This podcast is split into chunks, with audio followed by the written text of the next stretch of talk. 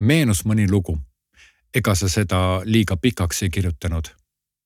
kas ikka märkasid, et vahest on loo huvides mõttekas natukene sündmuseid muuta, et kõik oleks lihtsam ja loogilisem?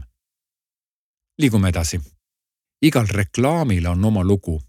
kui ma ütlen sõna ummikukohvi, siis sealt võib välja lugeda juba palju erinevaid lugusid. ometigi oli tegu Olerexi kampaaniaga reklaamid on täis lugusid ja reklaamtekstide kirjutamisel on äärmiselt oluline märgata lugusid. praegu kõik, järgmises loengus püüame tabada seda, millest koosneb lugu.